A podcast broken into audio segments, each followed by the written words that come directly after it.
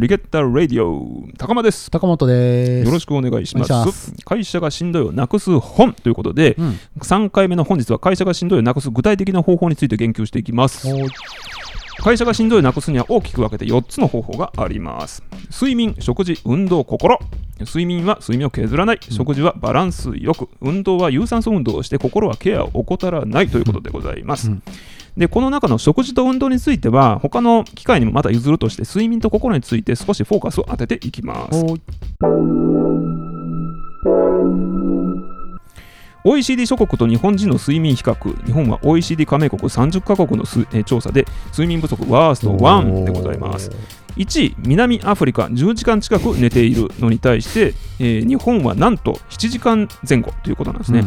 7時間少ないんや。少ない。へー。7時間はちょっと少ないですね。うん。3時間ぐらい開きがあるってことですようん。南アフリカと睡眠時間が7時間未満の人は7時間未満の人は全体の全体の74%にも上る5時間未満が8.85時間以上6時間未満30.36時間以上7時間未満34.6どれぐらいですか？高本さん僕は8時間。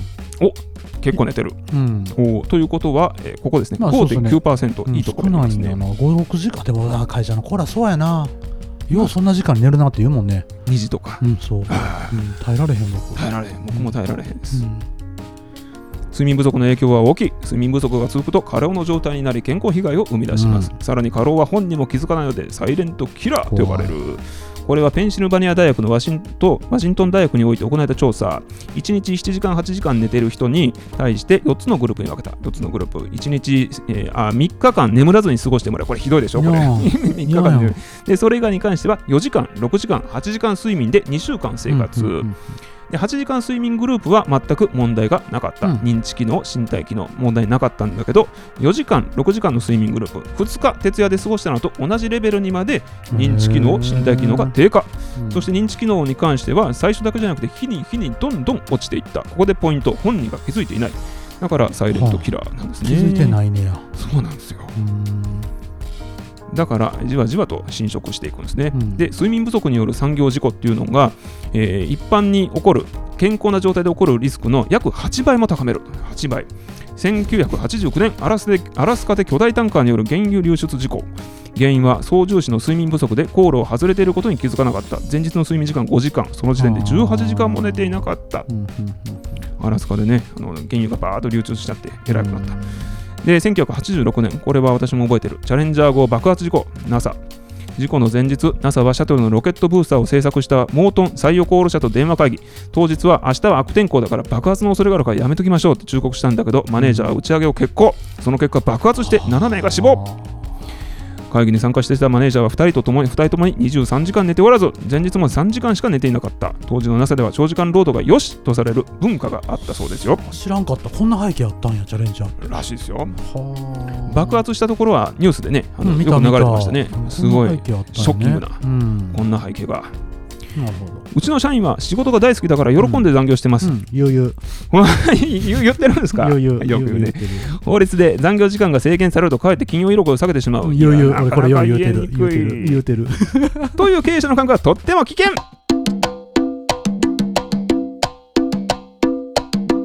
睡眠のケアこれは当たり前のこと書いてるようですけど大事。寝る1時間2時間前はスマホはパソコン見ません。うん。夕食団らん入浴などゆったり楽しむ。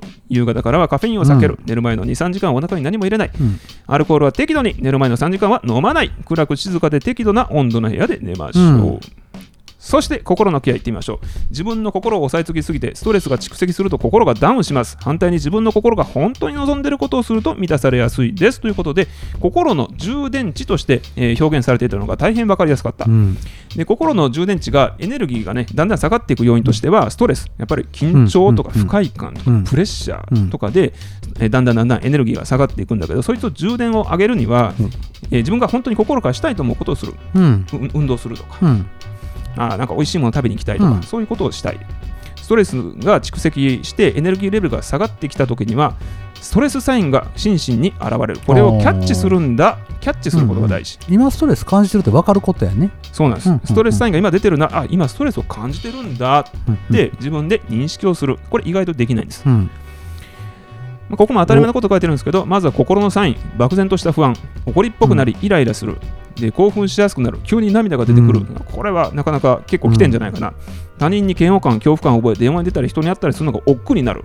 寝つきが悪くなる。夜中に目覚める。早朝に目が覚める。夢ばかり見る。熟睡できない脅迫観念や心配癖が出てくる。地震や事故など今まであんまり気にしてなかったところをいやリスク高いな。すごい不安になるとかね。で楽しさ嬉しさを感じにくくなるっていうまあこんなことが並んでいます。後で見てみましょうじっくりで体のサイン。緊張が強くなって肩こり頭痛、えー腰痛がひどくなる。下痢便秘胃もたれ。胃痛腹痛など昇格系の不調。疲労感倦怠感が増して全然疲れが取れにくい。慢性疲労。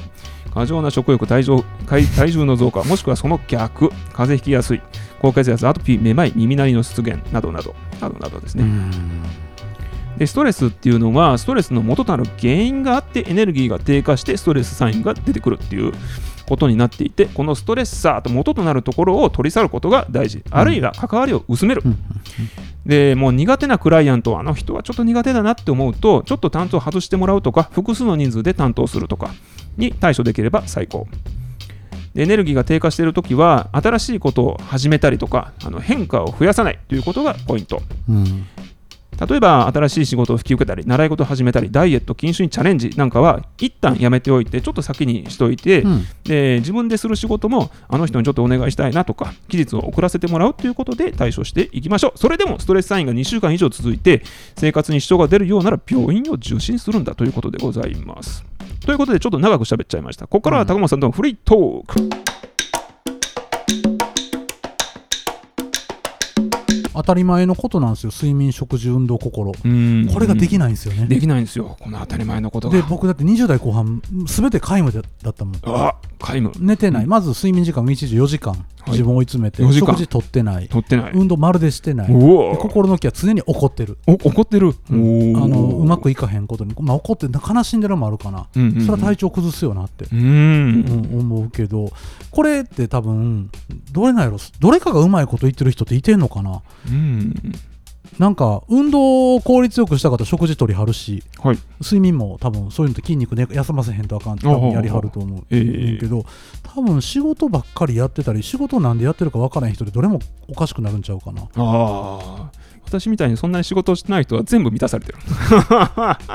今はねほどほどに僕できるようになったかな。お素晴らしい、うん自分ででも意識してる。うん寝る時間削れへんようにしてるし食事もバランスよく取るようにしてるし、運動もまはあそんなに週2回ぐらいかな歩く程度やけどやってある心は自分にストレス感じてることは気づくようにええしてるけどそれ社長の立場やからで余裕があるからって言われると頑張ってやってる気持ちもある、うん、うん。なんかこれやれへんんとストレスがたまるからって言ってやってるストレスも多少はある。ああなるほど。それをやること自体がちょっとストレスになってるという。そうん。でもまあ分かるなぁ7時間って意外と少ないですね、7時間私7時間寝たら結構寝た感じですね。うん、でもこれ睡眠に関して言うと僕昔寝てなかったからはい。復習がてら寝てるっていうのはある。あああなるほど。の時寝られへんかったら復習したろうって思って、復習、うんうん。でもこれちょっと寝られへんかったらずっとぼーっとするとかは体験ではい。疲れが抜けへんとかも分かる、20代後半ぐらいの時でしたうん。でも締め切りやってやれへんとあかんからユンケルとかああいうの飲んでなんとかテンションだけでやるけど絶対倍返しでやってくるから、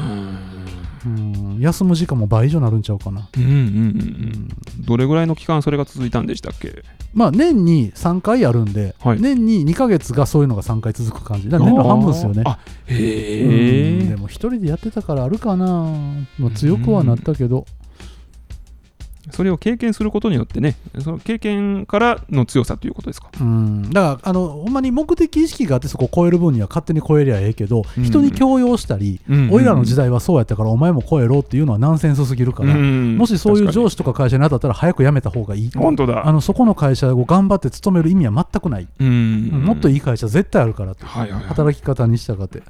うん私もそう思います。うん、と思う。ひたすらにそう思うか。なんでみんなその奴隷根性を急に出すんやろなっていう、うんこの会社に勤めなあかんとか。はい。もうパッと辞めたらいいのにな。まああのねサラリーマンはそこがなかなかできないです。難しいんでしょうね、はい。うん。心の壁が越えられないです。そう。で僕も20代後半の時にはい家業やからめっちゃ頑張ったけど、ええ。辞めりゃよかったのにって僕今でも思うんですあ、よ本当ですか？別にそんなんで父親と母親が生活できないできるからって。なんとかなるから人生って言って、でなんで辞めへんかったんお前やんって自分に言うてるんですよ。うーん。あ、今過去の自分に。自分に、ええ。辞めへんかったんお前でお前が自分で選んでやったんやろってじゃあもう今から文句言うなよって、ええ。じゃあちゃんと今楽しくなるように努力せえやって。いうのが自分に対する、はい。うん、別に父親も母親もやらしてる気ないでお前にはいはいはいはい。お前が選んだんやろ。ただやらされてる子を見たらうん。早く逃げろって。ああ やらされてる子はね。それ大した意味ない言うて、ええ。うん。なんかこの人の横で何かを盗むためとかやったら分かるけど、うんうんうん。辛いこう仕打ちを受けたかで師匠の技盗むためとかやったらもう、はいはいはい。思う存分我慢せえって。あー。寝るな、うんうん飯食うなって。運動とか心も心配それがやれって技術盗めってそうせなプロになられへんとか言う言っちゃう時もあるけど、うんうんそうでもない一般的に働くんやったらはい。とっとと やめた方がまあそうですよね。あの、もうしんどくてしんどくて、もうほんまに逃げたい。でも1年先もどうなってるかわからない。どうなりたいっていうのもないっていう状態やったら逃げた方がいいですよね。うでも努力次第で職場の環境が変えれるとか会社をもし変えれるっていう。立場におるんやったらはい頑張ったらっていうあ、そりゃそうだ。確かに。うん、もう変えようがないルールでもうお金のオーナーがめちゃくちゃなんやったらもう絶対僕はもうこんな本当だ。ね会社がしんどいをなくす方法は、エスケープも一つだということです。うんエスケープ。一番はそうちゃうか別に逃げたとも思えへん。その会社を辞めたっていうだけで、うんうん。だから日本って何個も辞めたらね、はい。印象悪くなるから。ああ、ありますね。確かに。うん。だからちゃんと結局はよく自分と話しするっていうことが大事かな。自分の体調もストレスも理解して、うんうん自分としっかり話をして、話をする。ううん。うん。そのその感覚が分かってくれたらいいと思う、うんうんうん。足止めてじっくり話する時が大事と思う、うん悲しくなるし腹も立つしはい。恥ずかしくもなるねんけれども自分と話するっていうのがまず大事かなって、めちゃくちゃ大事ですねと。思います月並みですけどそれしかないかなそのそういう当たり前のことを繰り返しやってた人は多分強いと思います、うん参考になればと思います。はい本日は以上です。ではまた。